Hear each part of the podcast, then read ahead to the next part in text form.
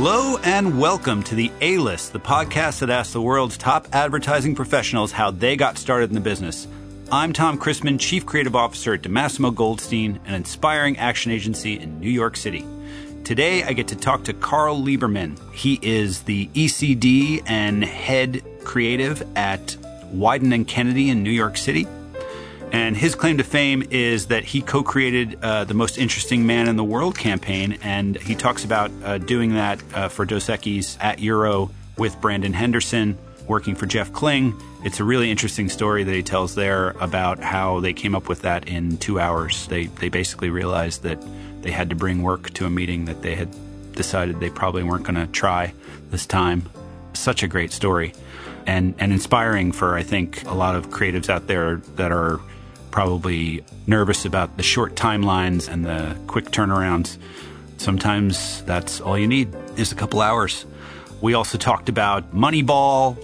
We talked about a lot of the Wieden greats out there, Jeff Kling, Jimmy Smith, and going to school at the University of Delaware. And, you know, we've talked to a few people from there. Sounds like it's a, it's a great place. We are sponsored by, you know, Ad House Advertising School. So I want to say that they are they are a great place to get a quick fix on some ad lessons from the actual professionals that are doing the work in the business. That's their philosophy, that an ad class is only as relevant as the professional who teaches it. And that's why we speak to the professionals on this show, like Karl Lieberman. Ad House classes are taught by the best in the biz, like Paul Fix and Dhruv Nanda at Oberland.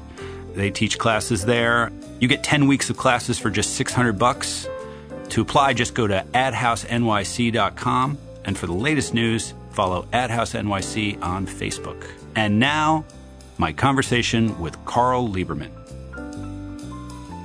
Hey, Karl Lieberman. Hello. How are you? Uh, really good. Really good. Thank you for, for letting me come on and, and do this. This is awesome. Yeah, um, I'm I'm excited to to have you. I uh, have never met you, but uh, but I, I love your work, and I've I've been an admirer of it from afar for a long time. Um, so uh, yeah, you are you are E C D and creative head at uh, Wieden and Kennedy in New York City. Yes. Um, and uh, and with with your managing partner uh, Neil Arthur. Um, and how long have you been there now? Over three years now. Oh, wow. Okay. So you, you, you're settling in there. Um, yeah. How many people I, uh, are, how many people are there? We are at around, I think like two seventy-five. Wow. That's huge. It is. It's, it's a lot it's, of people. It, it's, it's constantly the, the little brother. Yeah. Portland. Yeah. But Ironically, the little brother, a, it's, but it's big. It's a big little brother. Yeah. Yeah. Um, so where, where, uh, where did you get started? Where did, where did you grow up? This is very surreal for me because I, I was, was panicking over the weekend that we we're going to do this. So I crammed in like seven episodes. And they all start with this question. They all start with this question. So I'm nothing I'm, if I'm not now, consistent. And I probably practice my answer while I was walking the dog. And now, and now, I'm, now I'm drawing a blank. I'm like, where did I? Yeah. Where did you grow? Where, yeah. You don't know. No one knows where Karl. If you don't want to answer the question, it's cool, Karl.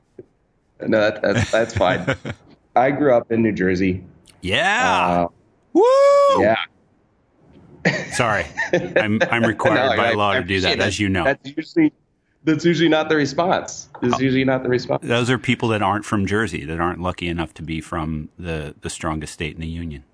Jersey's great. It's very, I think, different than some people think. Like I grew up about forty-five minutes, an hour from, from, from New York. What t- what and town is that? It's a town that no one ever knows. Yeah. It's called Tewksbury Township. It's very small, mm-hmm. uh, and it's super rural. Like yeah. I grew up, we had gravel roads, gravel driveway. Like I basically just grew up in the woods. Yeah. So it's interesting that it, at, at the same time you had kind of this unique access to New York City. Yeah. forty-five minutes away. Um, what was it like growing up there? What did your What did your parents do? What did you uh, What did you want to be? I had a, a really lucky upbringing. I'm, I'm the youngest of four. My dad is a doctor, and my mom is an artist. And so I, nice. I grew up in this interesting blend of a home that was super career driven mm-hmm. and ambitious, but also very creative. Yeah. She was a painter or is a painter? Yeah, she is. She is a painter. She was a college art professor. Nice. And I, I'm the youngest of four by qu- quite a bit. My three s- siblings are older than I am, and, and I had a pseudo single child upbringing. Right. A lot of time by myself. It was a good. It was a good household. I, my mom had a um, art studio, and I remember starting a lot of my days in there. I would have breakfast in there. She would already be up, like stretching canvas or painting or or or, or doing drawing, and, and she had a little table for me over in the corner that she would welcome me into there every morning with, with breakfast, and then I would get to work. And, that sounds and lovely.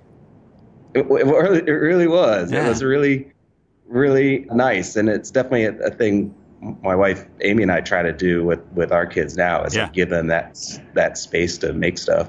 Yeah. So you so you were making stuff at an early age. You were you were just kind of following along with mom and, and, and making your own art? Yeah, and I, I actually was wildly unaware that that was unusual. Mm-hmm. That just seemed like what you were supposed to do. And yeah. I I made drew comic books and, and came up with all these different comic book characters and wrote the storylines. I'd, I'd write them as I got older. I'd, I'd write them out on a computer and then and yeah. then plot out. And that was just what I was was interested in. I was always was never great at it. I was never a great illustrator, but I liked the process. Did you did you think about maybe going to Joe Cooper? Uh, I know that that school is out in Jersey or was out in Jersey. I don't know if it's still there, but uh, or or going to S V A or or doing any of that for actual comic book art or illustration. I did, but I was aware of my limitations. I think by the time it got to college age, that right. I was just like I I I don't know where I would fit in in that world because I'm. Uh, I'm not really a writer, not really that great at, at drawing. So the fear, the fear of like not being good enough kind of held you back from pursuing that. And you were like, all right, let me do something more practical. Did you, you, you went to the University of Delaware eventually. Um, yes. And what, what was it that you were, you were majoring in there? I was an art major. I was okay. a fine art major. Yeah. Um, but definitely, yeah, like you're saying, it had a little more, it seemed like a more realistic path to having a career versus becoming an illustrator, even at the time for, for Marvel when they weren't quite as famous as they are now. But yeah. even at the time, that was like, you know, it, that would have been the same as your career ambition being like playing for the Chicago Bulls. Right, yeah. You know, you just, you, you, you know that that's probably not going to happen. So you kind of look around and try to figure out what what else you can. Yeah, you got to be crazy to try that. Yeah.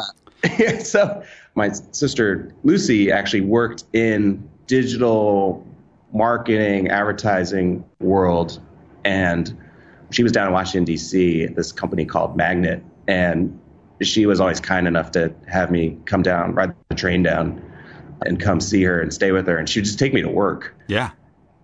And it was the coolest place. It like, was called it Magnet, like, and it was what? What was it again? It was they. It was like I guess I guess you could would now call it like a digital agency, but okay. at the time it didn't really even know I think what it was exactly because it did some advertising. They made video games. They did websites. Oh, wow. They and it was just this crazy place. It looked like a company you would see in a, in a movie. About right, companies. Right. Typically, when you go to an office place, you're yeah. always well, you, it's always kind of a bummer. But this yeah. place, it was in a converted power factory, and like there were all kinds of d- different people doing oh, different wow. interesting things there. And that, that opened my eyes. And at that, I was like, oh, this can be a career. Like there were two guys that just worked there and just made music for video games. Oh my god, and that's so cool. It's like, yeah, it's like, oh, that's a that's a job. I had I had sort of. Assume that like yeah. a job would would be would would have to suck, and it yeah. was so to go go down there and, and see that, and so that was what led me to trying to find a school that had that kind of thing inside of it. So yeah. so the art program at Delaware had this program called Visual Communications inside of it, mm-hmm. and it was photography and design and and art direction, and it was a bit like a little agency uh, inside of a, yeah. a college. and I was drawn right to it. I think Bill Oberlander went there as well before you. Had you heard of him when you were there? And, and when did you when did you start to realize that advertising was a thing that you wanted to do? When you were at University of Delaware? I have such an I have such an uninteresting career path, because I think by the time I was like eighteen, yeah, or same nineteen, here. I okay, yeah, I was like, oh, I, I think I'd like to work in advertising. Yeah, no, it's it's very rare. Uh, I don't think it's uninteresting though. I think it's it's really interesting because it's, and I think more and more kids these days are starting to. I mean, my my boys are are fifteen and sixteen, and they're they're already like, uh, I'm going to be an editor, and or I'm going to be a video game designer. You know, they're starting to really get down to what they want to do. And I think it was rarer back when you went to college, and and even rarer when I went to college. I think it's why we're doing this show, to sort of tell people, hey, this is a thing that that a lot of interesting people do, a lot of people like you do. So. So I think that's interesting for people to hear that uh, you knew. And what did your doctor dad and your artist mom think of of your uh, budding uh, enthusiasm for advertising? They were uh, very patient with me. um, I do I do remember, you know, my parents were, were were great in that they, you know, they let me pick my major, let me pick my my school, uh, paid for it, and nice. I do remember, you know, because it's in the art program, so you yeah. have to take a lot of fundamental things, two D design and, and, and illustration. And uh, I remember, I think it was the first Christmas in school, I came back to my parents' house, and they had lived, we we lived in Delaware at that point, and went back to their house, and I had this giant con, uh, Chuck Taylor sneaker made out of foam core. And I, that you had made dad, for for one of your classes. Yeah, made for for a class. And my dad, I remember he was sitting in his chair and watched T V, and he's like, "What? What is that?" And I was like, "Oh, this is this is what I've been working on at at school." And like, you know, man, it's, it took me a long time, but it but uh, it's, it's finished. And I could, he didn't say it, but I could tell he was like, "What am I paying for?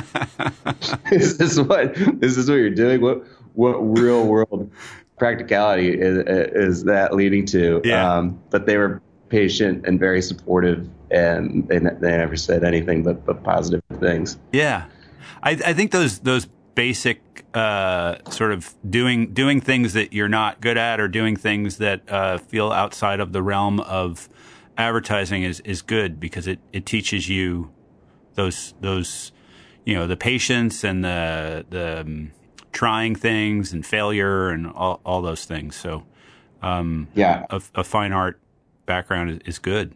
For, yeah, it was great. And it, I think it helped me the, the, um, yeah, a lot, a lot of people that work in our industry, whether I listened to, um, your pod with Franklin and Libby. Yeah. And they were, oh, they also massive. Went there, right? Yeah. And they, they, they really like looked out for me when I was, was coming out, took really good care. It really went out of their way to help help me. Oh, that's um, so great to hear. Yeah. And it was, it was, it was a good school in that, you know, it was run by artists and, and designers, and it taught you, you, you walked out of there understanding how hard you have to work mm.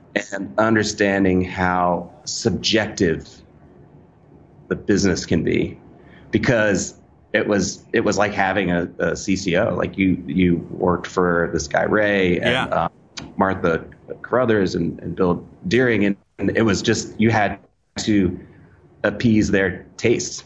Mm. And, and it was really helpful t- to learn that there wasn't really a right or wrong thing. It was just that you had to run at whatever hill that person was asking you to, to run at. Yeah, kind of unquestioningly, and, and, and you have to sort of trust that they have a thought of the right way to do it, even if you don't, you can't see it yet. Yeah, totally. And then And then from, from there, when I was a senior in college, I got an internship. Franklin got me an internship at Mother London when it was starting. Yeah, that was really, I had no idea what it was. I'd never been to London before. I'd never been outside of America. And I walked into Mother, and it was this, again, like like Magnet before it, it was just this awesome yeah. place. They would, they were doing incredible work. I remember Franklin took me out for uh, a coffee. It was basically an intervention about my portfolio. Really? Yeah. And he was like, "Dude, your portfolio sucks." Wow. And I was like, oh, no, no, it's good. It doesn't suck. It's good. And he was like, no, dude, you're not going to be able to get a job with this portfolio. It doesn't make any sense. What was what was it about it that, that you think you hadn't grasped? I think it had we had had so many specific assignments that were helpful in understanding the process of advertising, but to to someone on the outside, when they looked at it, they're like, "What is this? This is, you know, it was a brand that we made up. You know, it'd be for a brand that was made up for a, like a target audience you probably shouldn't be talking to." Like, it was very specific, and he was like, "You just you need to make you need to make ads for like um." Like Mercedes. You need right. to make ads for things people know about and that they understand the, the context of how you think. Yeah, yeah. So what did you did you eventually accept his, like, how long did it take you to sort of be like, okay, you're right, it sucks? Maybe a couple days. Yeah. So you walked away from that coffee like, this guy fucking doesn't know what he's talking about. Yeah, I yeah. think so. I think if I remember correctly, and it's, you know, twenty sure. twenty years now. If you I remember were, you were an idiot back then. We can we can, yeah, we can safely assume. Yeah, it still it still am for sure. And yeah, like and we all are. I think he sat me down twice. And I think it was the second time I was like, okay, this is for real. He's not kidding. And he he had really he it was great. I mean, I I, I have have had a ton of people helping me throughout this whole career. I, and yeah. I, we could spend an hour naming all of them one by one, and it, it still wouldn't be long enough. But right. he was had had a plan, which was great. He was like, "Here, here, I'm gonna give you, I'm gonna give you brands for you to work on. You're gonna show me the work. You're gonna send it to Libby. You're gonna you're gonna use the kind of University of Delaware network. There's a lot of people, like you said, like Bill Oberlander, out in the world that you're gonna show that work to, and it's gonna help you make it better." Yeah. And the other thing he did that that was was completely changed my life was like, you're gonna need a partner. It was kind of before the dot com bubble. Agencies had gotten into the thing of where they were just hiding, hi, hiring teams. Right. Um, instead of individuals. And he's like, you're going to be more marketable if you're a team. So yeah. go back to college and and pick a partner and make a book together. And I got back, and and my first partner was was Brandon Henderson. And I I, I sat him down and told him the same thing. I was like, apparently our books suck.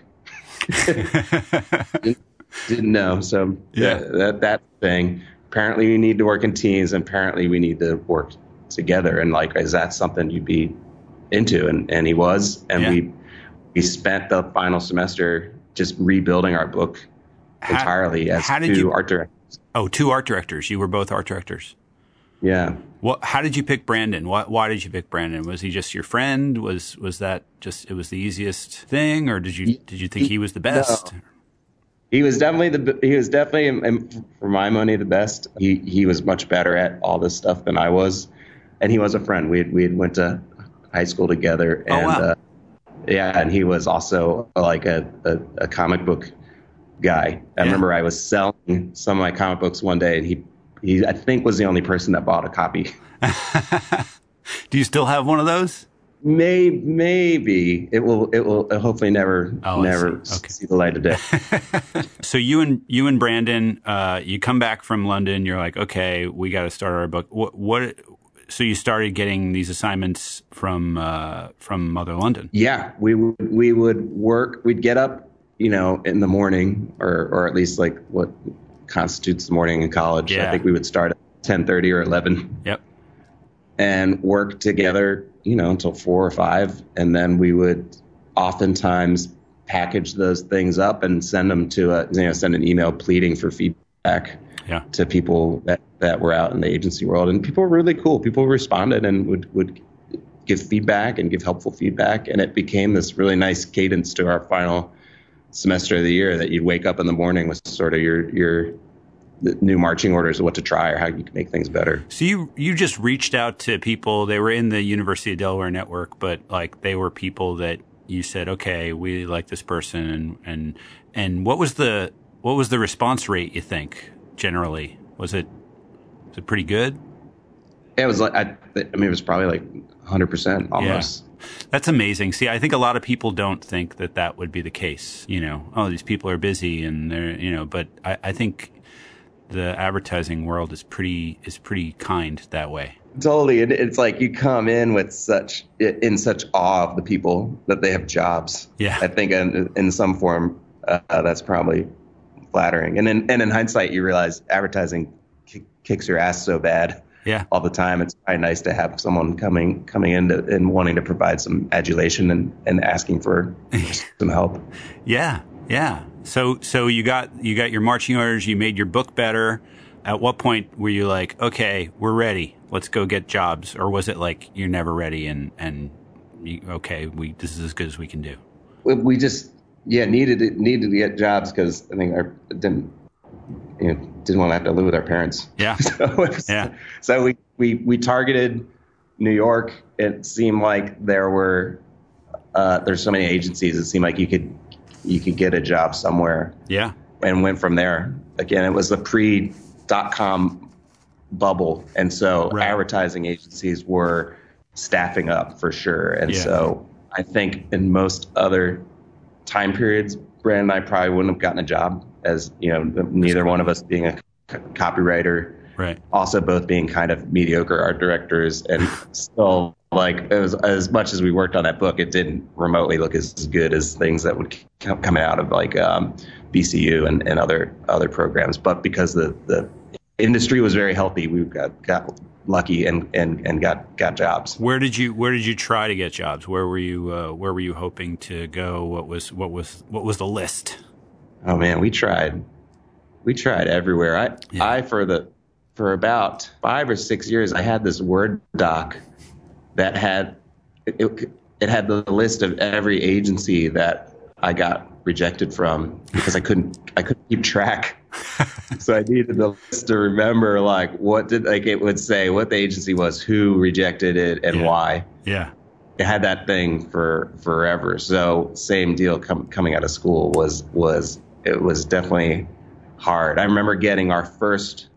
Rejection letter was from Ground Zero mm-hmm. in L A, and it was a it was a funny mix of it was super sad, and it was also like it, it it was sort of the first indication of like, okay, maybe I'm maybe I'm in this game.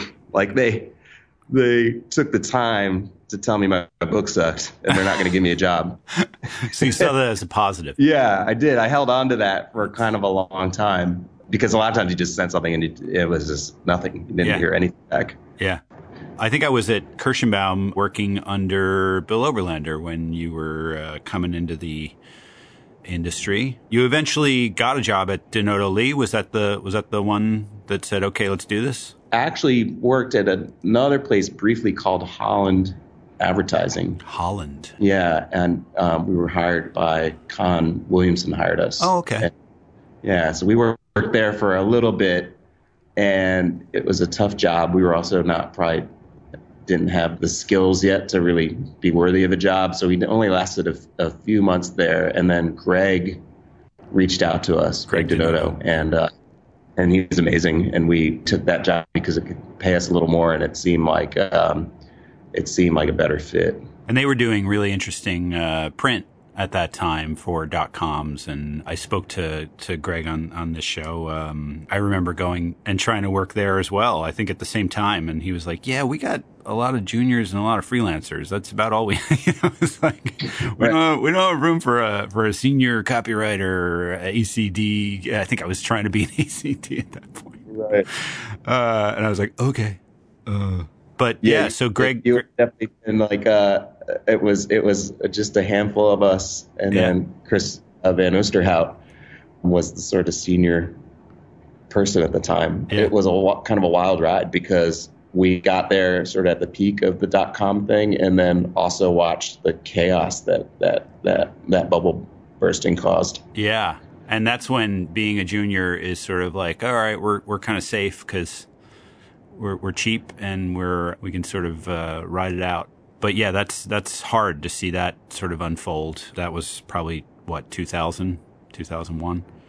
So you and Brandon stayed together at, at I guess, for a couple of jobs, huh? We did. We we then, we we went from from there, we ended up at what is now Havas. Uh-huh. At the time, it was called Mesner, Viteri, Berger, McNamee, Schmetterer and Partners. You're R R C G. Yes. Yes. Yeah. Yeah. I, I would call there sometimes just to hear the person say that, all those words. That was a that was a maddening part of the receptionist job. They said that that, that was commonplace. Berger, Viteri, McNamee, Schmetterer, your R R C G and Partners. Um, yes. So that was uh, Jeff Kling was there, right? And or did he come in after you were there? He came in after we were there, right. and and that is, you know, again another really fortuitous event that yeah. has, you know, helped help keep me employed because we were there. We were we were a t- like a tier two, tier three Volvo team, like writing dealer headlines and yeah. and laying out like lease cards. And again, that place went through some changes, and we were, we were kind of dropped into the general creative department, and then Kling was was was suddenly the boss and um, famous for his uh, Miller Lite High Life campaign, Miller High Life campaign, and and right is that yes sort of uh, and and like I loved that work. I in college that was my favorite campaign. So yeah, now all of a sudden, it's a great one. I'm yeah I'm able to work for the the guy who penned it, and it and he talks like that. That's what he sounds like when yeah. he talks. And so the devil it eggs. was intimidating. Exactly. Intimidating and, and great all at the same time. And and he, he I gotta get he, Jeff on this on this podcast. I got I'm writing that down. Jeff Kling. Somebody write that down. Jeff Kling, call yeah, us. You could just tell him to call us. Okay. Yeah. All right. We, I'll, I'll do that. Yeah. No, again, he's, he's, he's I've amazing. never done and that he, on the show before. Hey, can, hey, can you do, hey, guest, sure. can you do this for me? I wasn't Sorry. sure how to react. If you were making, if I had to do that. If I no, no, no. I was telling the producers, but, but that's, sorry. Go ahead. So Jeff Kling, what was well, that like? Uh, what, were you, were you, were you intimidated? Were you, were you guys like nervous? Were you excited to sort of like the new guy? Were there other people that were like, yeah, this guy is going to come in and just cut everybody's throats? And, you know, what was that like? Oh man, T- take, taking me back. Uh, it was, it was amazing because I think, you know, we had a decent work ethic and he expected an insane work ethic. Right. And we were still just making ads. Yeah. You know, when we, we were still sitting around trying to think about ads. And when he came in, he, he blew the whole place up. He, he, his expectations were were so different, and I remember s- struggling. I remember going. Uh, we had a meeting with him. It was for New Balance. It was like we're launching a basketball shoe, mm-hmm. and showed a bunch of work. And thought it was all garbage. Yeah, and you know, walked out of there deflated. And I, at the time, I did a newsletter for my friends about the Philadelphia seventy-sixers and about basketball in general. And just my, you know, picking to- topics and writing like a like a amateur columnist. What? Why, why did you do that? What was what was that uh, about? It was sort of my creative outlet, right? Uh, which was dumb because work should have been that. I was getting paid. Oh, do you really think that now? Do you really think like that energy should have been put into my work? Well, that that's actually what happened. Was oh. I we had that meeting, and then afterwards I was like, you know, embarrassed. And I forwarded that to him because that was something I was proud of and was like, oh, hey, by the way, I write this basketball blog. I don't suck that bad. Look, I can write. And I remember he came, he printed it out and came into our office and was like waving around. And he was like, dude, just do this. Yeah. And I, I was like, do what? He's like, this, this you're writing about basketball. Do that for New Balance. Yeah. And I was like, wait, but that that's a different thing. And like, aren't we making ads? He was like, no, don't make ads. Wow. Make make this thing. And it, it, like the lights came on. It was like, oh, so I can write like that for ads. Yeah. And it's embarrassing. It took me so long, but yeah. W- w- once that happened, the whole thing opened up. Wow, that's incredible. So you basically were doing the right thing, but you just didn't know it. You were like, you had it and you were, so, so that to me is like, whatever you think is your creative outlet, like try to, try to do that in, in your job. Don't sit down and make ads because ads suck. Yeah. Like sit down and, and say something, have a point of view, yeah. have, have something to, to give to the world. That's not an ad. And, and that's when the really good stuff happens. And after that, how did it, how did it sort of, is that when the, the most interesting man in the world happened? And, and it did. Yeah. After, after that was, um, no, all around that time. And I, again, I'm, I'm, I'm going to screw up the, the history of this, cause I probably don't remember it correctly. No, but, but it's like the most was, interesting man in the world. We could just make up like whatever happened. Right. I mean, that's true. Yeah. yeah that would we'll be just, we'll just put a video of you on a boat, on a yacht. You came up with it on a yacht. Yeah, exactly. And you were fighting no, was, a bull was, on a yacht. Definitely the opposite of that. Yeah, we we had worked on we had worked on Dos Equis, and we had sold work that was in pre-production, and it wasn't the most interesting man. It was a different campaign that was frankly not that good. And the client came in and had bigger ambitions than that, and and and killed it in pre-production. Wow. Um, and made the agency start over. And, and it we, was your stuff in pre-production? Yeah. Yeah, we were like, we were all set to go to Mexico. Yeah. Super excited about it. Brandon and I didn't want to, when it rebriefed, we didn't want to work on it. And Jeff, I remember the day, there was a big kind of all creative department meeting because there was a lot of urgency to it. And it was, I think, at, at noon. Everyone had to show work. And he's like, you guys are going to show work, right? And we were like, no. And he said, no, you need to, you need to have work. So you're coming to this meeting with work. And Brandon and I are like, oh, shit. Okay. And how how oh, how many hours before the meeting was that? Two. Oh, shit. I know. It's, and it's, you know, that's what's so scary about this job. Because, like, what if I had a stomachache that day? Like, what if, yeah, what if Brandon and I were, were, were too obstinate, decided not to do it? Right. Um, right. I'm so happy that we, we tried. And, like, it, it, again, it's informed my whole, you know, wor- worldview, because it's like this, this business is really good to people, like to people who are up for it. Yeah. Who are willing to just like to try versus sit, sitting back and being, you know, critics. Yeah. Yeah. Don't focus on the negative. I think it's like, it's in life. It's like, you can't, like, a lot of bad things are going to happen. And if you focus on them, only that will be the only thing you, you see. But like, you just let them happen and just, just, keep doing what you're good at, and it will be okay. And, and maybe you, you would have just come up with some stuff and shown it in the meeting, and somebody else would have had most interesting man in the world, but it, that's not how it happened.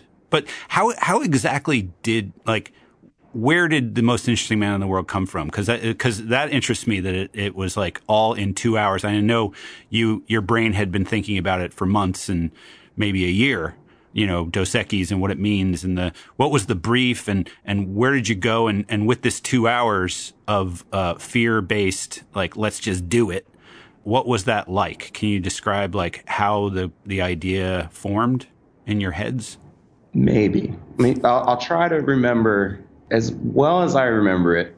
There were a couple of pieces of content out in the world that did a, that did a thing where it took a character and exaggerated them so greatly that it was funny. Um, right. There's an S N L, I, I don't know if you remember, it was Bill Bill Brasky, and they would talk about, there was the guys hanging out in a bar talking about Bill Brasky, and yeah. and what he did out in the world was super absurd. There was a, a, a cartoon at the time about George George Washington um, and what a badass he was. And so we had those yeah. pieces, and I was like, maybe that that Maybe that could be an interesting way to tackle this brief, because we didn't like the brief. What was the brief? It was about, it was all about interesting. And the insight was that, I guess it was millennials at the time, that yeah. they were actually insecure. Oh, it was millennials back then too? Jesus, it's still millennials. Yeah, yeah totally. Karl, I think we're, I think we're in a time warp. I know, right? Yeah, always talking to millennials, and yeah. like, you know, I'm a, out of the demo, right? But yeah. it was it was that they're that they're insecure, and that when it comes to their beer choice, they choose a Dos Equis that will make them look more interesting, mm-hmm. which was one hundred percent correct. But being a cynical twenty-six-year-old jerk, yeah. uh, I didn't agree with that, right. and I was drinking light beers. I was a big light beer drinker. I was proud. I would be more than proud to put a thing of Bud Light down at a, at a table and, and be uh, displeased with someone who took exception to that. So right. we didn't like the brief. It's that we just made fun of it. We were like, okay, well, if, if, if a, getting a beer can make you more interesting than like what what else can happen? What what else does this person who drinks a lot of Dos Equis look like? And right. then that from there, that just went into the ex- exaggeration thing, and yeah. and back to the Kling, like kind of write what you write what you know. We're both. Uh, I, I feel comfortable speaking for Brandon. We're p- both pretty like uninteresting guys. We're. We, you know, we we uh, uh, grew up in New Jersey and Delaware. We went to a state school down the street from where our parents live. We both married our high school girlfriends. We lived in New Jersey when everyone else lived in Manhattan. Like, so we had a lot to be insecure about. And so instead, we just wrote, we just made fun of ourselves. Yeah. We, and and ironically, that's sort of what millennials do, or people that are insecure do, is like they sort of compensate with like humor. So you were kind of, you were kind of just inherently doing the right thing without, w- without realizing it. Totally. Yeah. I, I, I remember there was, I think it was in the first write-up, we had a thing about he never, when he orders a salad, he never gets the dressing on the side.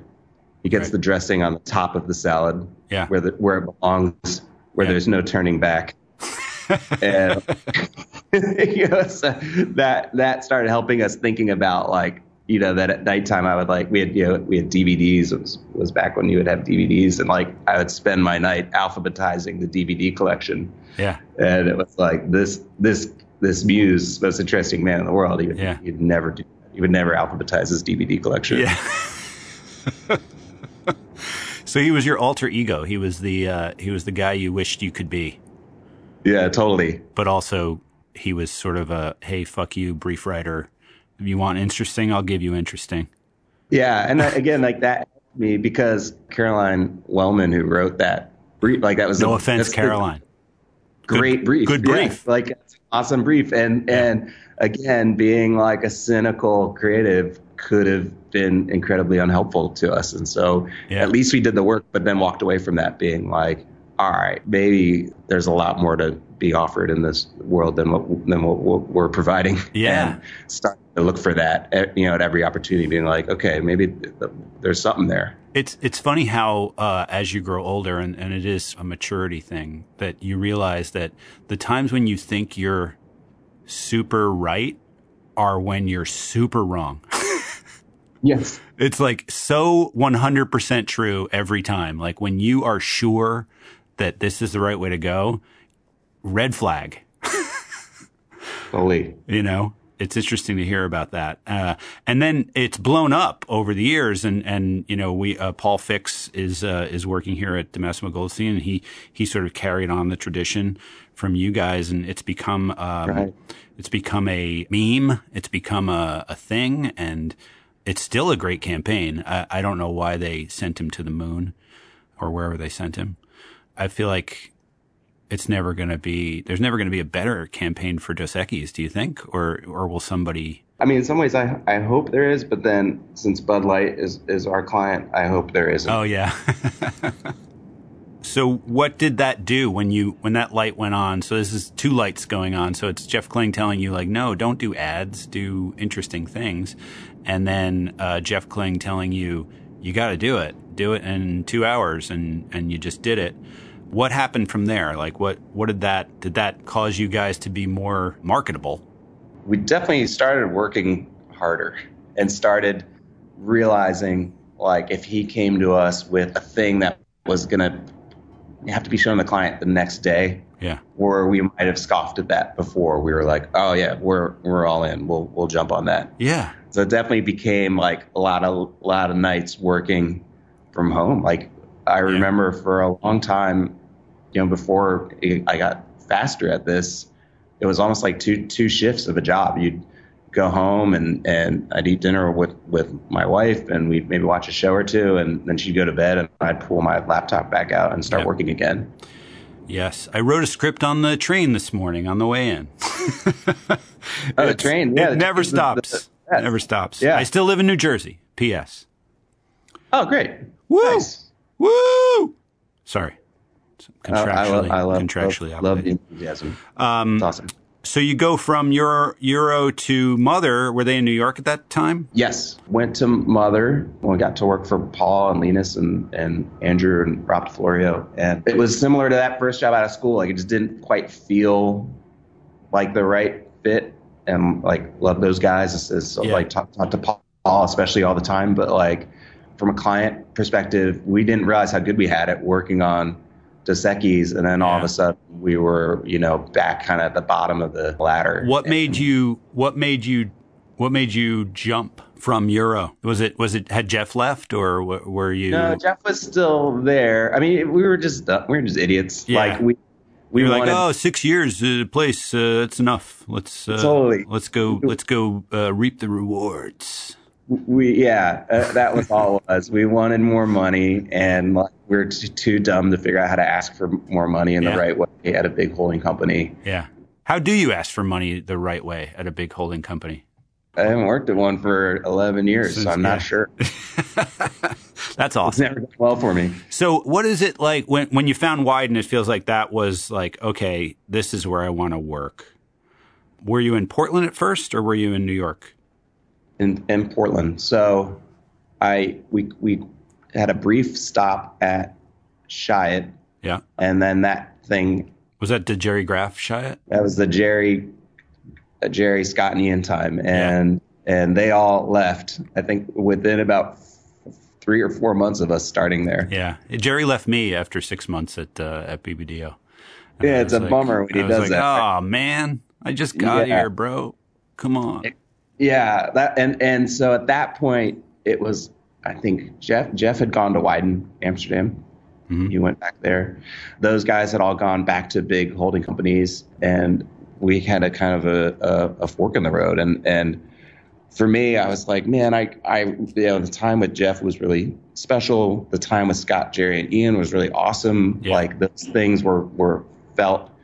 Like they were thriving, and I don't really want to go to a rebuilding agency. And I was lucky enough to get, Jeff was, was willing to hire me in Amsterdam, and he was so super gracious in that I, I was like, I just would, I don't feel comfortable moving out of America just yet. Uh, I, I just had my daughter. Yeah. And we felt like we could do Portland. I probably couldn't pick it out on a map. Dumbass northeastern person. It's up there in the top left. Yeah, totally. But the idea was so exciting to be able to go work there and go work at the, the home where all these great bosses that I had had um, over the years had come from. And yeah. b- basically begged my way into that building, and thanks to Jeff, too, had good, you know, vouch for me. And yeah. Susan Hoffman gave me a job there. And that's great. Yeah, it, it's not the like it. It's a funny it's a funny place because it's very hard, but it's very worth it. What's what's hard about it? It's just crazy. Yeah, it's a you know, it's a crazy place. It has crazy high standards. All of us that work in it, I think, can we can all make it. Probably harder than it needs to be, but I think that's also what makes it special. Yeah. You know, it's a place you care so much about, and because of that, it it's becomes less transactional. Yeah. Uh, like a lot of agencies can feel it's a more um, it's, it can be an emotional place. It really feels like a family to me when I meet people that have worked at Wieden. They always speak so so well about about the the team there, and I think uh, what I'm what I'm getting out of what you're saying is like. You follow people. You don't try to jump from place to place and think it's going to be the same. When you find somebody that you like working for, that's a sign that you should follow them, or you should, there's something right there. I don't know. I remember walking into the, the building and having this, you know, funny thought about thinking all the people who walked through there that I had admired before me. Like, yeah. uh, You know, Jeff, of course, Dan Wieden, of course, J- Jimmy Smith, thinking all these people whose work I was a huge fan of. And I remember going, thinking to myself, it's going to be so weird when I hate this place. Ah, that's so that's so interesting. Yeah. And then I, I you know, I had moments where I hated it, yeah. but in the, in the, uh, on the whole, never, never have. Yeah. But it's interesting that you come into it with, with that sort of feeling of like, wow, this is, this can't last. Yeah, totally. This, yes. This good times can't last. You're so from Jersey. My goodness. I, I know that. I know that in mind. And you, while you're there, you do some of the some of the best work. Thank you, Mom, for uh, P and G on the Olympics. It, and it says in your bio that you, you wrote that in two thousand ten, but it didn't get an Emmy until two thousand twelve. Is that just, just by way of uh, how long it took to make it, or is that something that you had in the in the hopper and then opportunity came around? Oh, right. Yeah. Well, there were two. There were two rounds. So there was the. If I'm getting, if I'm remembering correctly, in two thousand eight, the the campaign came out. I mean, we had done a few spots and some print and stuff like that for that one, and then that's what I was able to get a C D job from there, because then that became a full time account. Oh, so wow. The one that won an Emmy was the, the kind of the first thing I creative directed. Yeah, that's awesome. What is the difference between copywriter and creative director? What what what skills did you have to learn at that point? It's a good question. I mean, it's vastly different, especially at, at Wieden, because there, we only have the three layers. We just have the, the in an office. Um, there's the E C D, a creative director, and then copywriters and art directors. Mm-hmm. So it's a big it's a big jump when you do it. And I think it it's just a shift in your worldview, really. It goes from, like, as a creative, you're sort of the to be successful, you have to be kind of the most selfish person in the room. Yeah.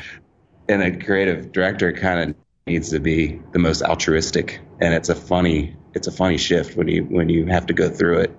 Yeah. Because all of a sudden you're sitting across the table from an asshole that looks exactly like you looked like, you know, two months prior. Yeah. Uh, it, I yeah, hate this it, fucking brief. The brief sucks, man. Exactly. And then you have to you have to sort of not break their spirit, but let them know that, like, there's a there's a bigger plan here, and there's, you know, you you got to uh, do what Jeff Kling did. You, you got to come with work.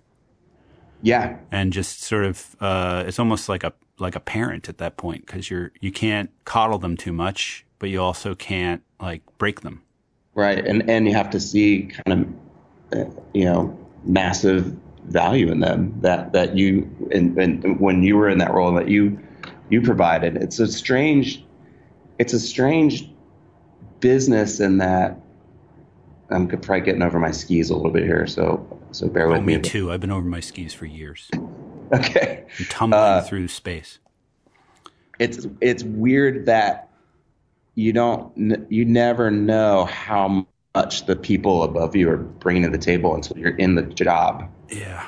And so when you're creative, you just think the creative directors are kind of in in your way, um, and you don't realize they have this whole other job. It's like you're a it's like you're a, a fish in a bathtub, and you don't know that how pl- the plumbing works. Yeah. You just only think about the bathtub. Yeah. And now you're executive creative director in New York. When did that start? That started two thousand sixteen? I believe so. Yeah, like three three, three almost you know, right. three and a half years, years ago. What's that like, coming back to New York and, and doing that? It's amazing. Again, it's it's super hard. And it is a lot of, it's massive responsibility, because you, you go from, you know, as this creative, you're just trying to make a good, a good piece of creative. Yeah. To uh, an E C D, you're trying to make this a good place to work. Yeah. And so you, you sure you think about ads, but you're also thinking about diversity and, and, and about gender and about how to make this place progress and move and not make yeah. it look this year like it looked five years or ten years. What what is what is happening now? What what's the what's the next thing in, in advertising that, that we're all trying to figure out, or that you're trying to figure out? What are the big giants that we have to take on? It's kind of embarrassing, but when I when I when I was getting we were getting ready to move here, I I, I watched Moneyball like fifty times. Oh, okay. Because it felt a little bit like that. Like, it felt like there, there's this sort of, there's, the, the industry has to change. Yeah. Uh, the, and these companies have to change. And how, how are we going to do that? Yeah. And it's, it's interesting. It's, it, in some ways, we're doing things very different than, than we did in Portland, and, and how I came up. Yeah. How so? What's different? There's so much work now. And and I think Chrisman did a good job with this, which was like understanding how disposable everything is and how fleeting your chances of grabbing anyone's attention are now. Realizing that you have to have cover way more surface area and you have to take way more chances and you have to really spread out how you're thinking about a brand versus before, where it was like, it was really, it used to be really reductive.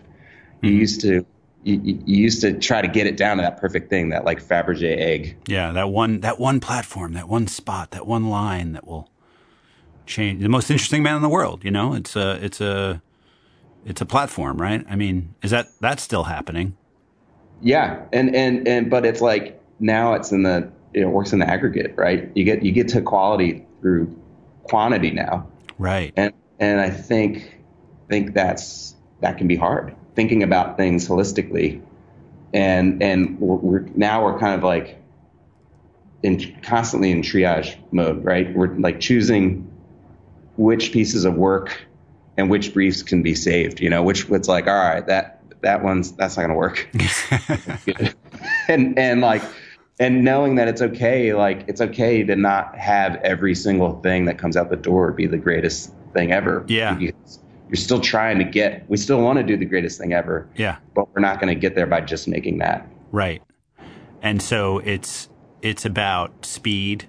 And I mean, the briefs become more important because you definitely want to be sure you're sort of uh, tackling the right business problem.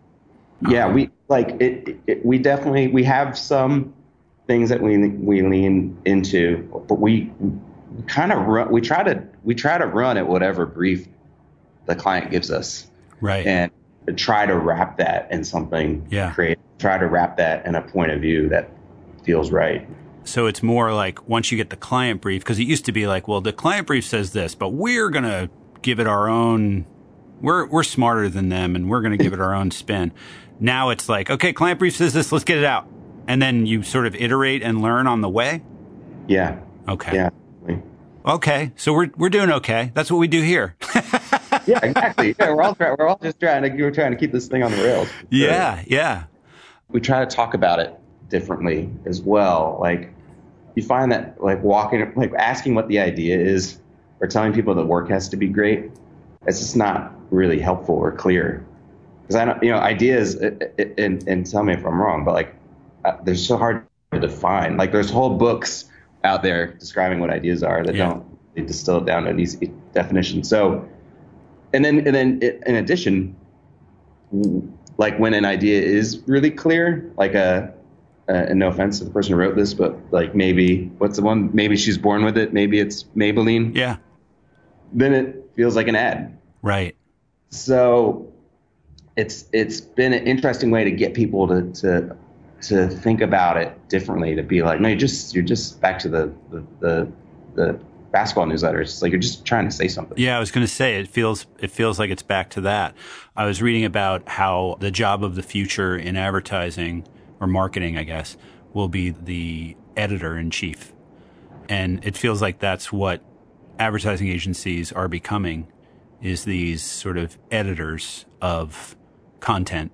No, that's exactly, yeah, that's yeah. exactly how, how I feel about it. And and we, we'll, we'll say that as, as like, you can't be a creative curator. You know, you're a creative director, like direct people, right. make it, make it more expansive. Like right.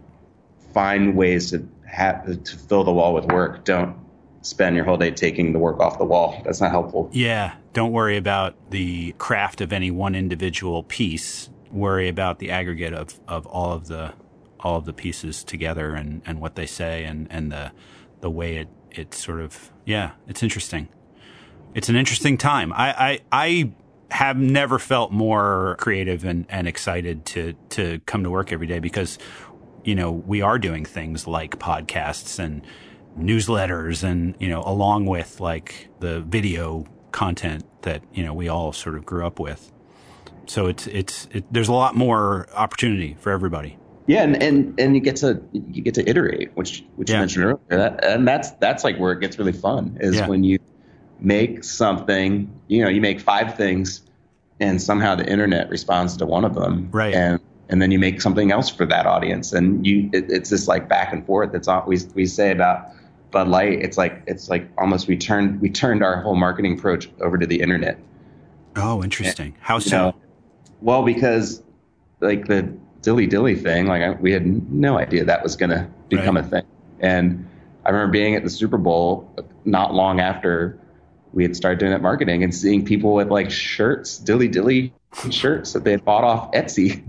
And it was like, wow. What is this? You know, and it's just not a thing you could have ever planned for. Yeah. But the clients were, were great enough to let us lean right into it and, and, and make it bigger. Yeah. And into like a whole world. And then you did that spot with Droga five, right? Like there was one spot on the Super Bowl that yeah. you guys did with Droga five together. That's so interesting. Yeah, it was, it was wild because we, you know, the thing was inspired by the one, the very first spot was just, it was a, it was kind of a comms idea of, of can we make work that comes out in the context of these big media moments? And right. so we did stuff around, oh shoot, what's the, what's the zombie show? Walking Dead. Walking Dead, right. So we did a Walking Dead one. We did one around um, Game of Thrones. Thursday Night Football, and then yeah, and then that was Game of Thrones, yeah. and so it kind of it was able to come full circle, which was really fun. Yeah, that's interesting too that you have to sort of put things in context of other things uh, more often now. It used to be, uh, you know, product placement and like all that stuff, but now it's like no, everything has to be in relation to something that somebody's already talking about, or they're not going to talk about it. Right. This has been a, such an interesting talk. I could talk to you for, for a long time, but uh, I know you, you've got other things and you're you're running the show over there. So anything else, anything I didn't ask you that I should? No, I'd love to. I mean, you know, let's if, if, let's, if, uh, let's we'll do, do it again. again. Like, yeah. As I talk about. Let's hang out. Let's have a Bud Light. A Bud, yeah, we'll have a, a bunch of them. Come like, over it, to Molly's and we'll uh, we'll have a we'll have a beer. That'd be great. We appreciate that you do this, man. It's it's really awesome. Um, I love doing it. It's one of my favorite things. Um, there's there's there's tens of dollars in it. I'll tell you that. Fantastic. Good. But thank you for uh, for coming on the show, Karl Lieberman, and uh, it was really nice meeting you. Uh, likewise. Thanks so much, man. Have have a good one. That was great, man. We're we're, we're that's good. That's helpful. Yeah. Oh, that was so good. That's everybody's. Everybody's nodding and smiling, and uh, it was uh, one of the one of the better ones. Thank you. Well, thank you, thank you, everybody. I just sit over here and I just I'm sweating. I've I've stopped sweating. I'm I'm I just kind of whatever. It's gonna be fine. um, but uh, yeah, that was great. Good job. I'd love to get you uh, whoever you can sort of send over to us or, or or tell us about. We'd love to get in touch with Jeff and and. You know, our producers will will reach out to, to him. And, and Jimmy yeah. Smith is another guy I'd love to have on. I want to get more diversity and, and you know, hit, hit me up uh, on, on email or whatever. I will. Yeah, I will. What's your what's your email address? Karl dot Lieberman at W K dot com or on LinkedIn or Instagram or, Great. or any of the channels. And then and then I'm not always awesome at responding, but I have people that are super helpful to that. So I can, I can always, once someone reaches out to me, I will try to put them in contact with, Great. with, with uh, Caitlin Johnson, our recruiter, or, or anyone else who might be helpful. Yeah. Remember, don't, don't be a jerk. Uh, and don't, uh, email every day and say, why aren't you writing me back? Cause, uh, Karl's a busy guy. Uh, same for me. Uh, uh, but most, most people are very nice, but thank you. Hey, thank you. And uh, now we've got the, the New York uh, fire sirens. Yeah, on. yeah, that's cool. That that Beginning. adds that adds uh, production production value. You know that. Yeah. Now fantastic. we've got yeah. We'll put that uh, we'll put that all in. Thanks so much. But I definitely want to grab that beer, and and uh, it was great to meet you. Likewise, man. Thank you very much. You made the A-list. Welcome to the A-list. You made the A-list. Now you're one of us.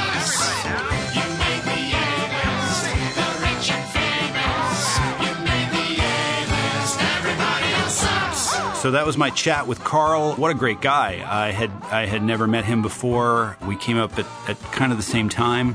Great stories, great insights into what advertising, good content, um, and a good creative director and a good E C D and uh, like all the things that, that are uh, so hard to figure out. He he sort of showed us a little inkling of, of how you do it. I hope that was inspiring for everybody. It was it was inspiring for me, for sure. The A-List Podcast is an inspiring action from DiMassimo Goldstein, sponsored in part by Ad House Advertising School. It's recorded at Gramercy Post in New York City. Our producer is Casey Balagursky. Our research was done by James Neiman. Our engineer is Joe Webster. And our show was edited by Matt Stillo. I'm Tom Chrisman. You can find me on LinkedIn, or you can send me an email at tom at digo brands dot com. Special thanks to Mark DiMassimo for believing in this inspiring action. And thanks to everyone listening around the world.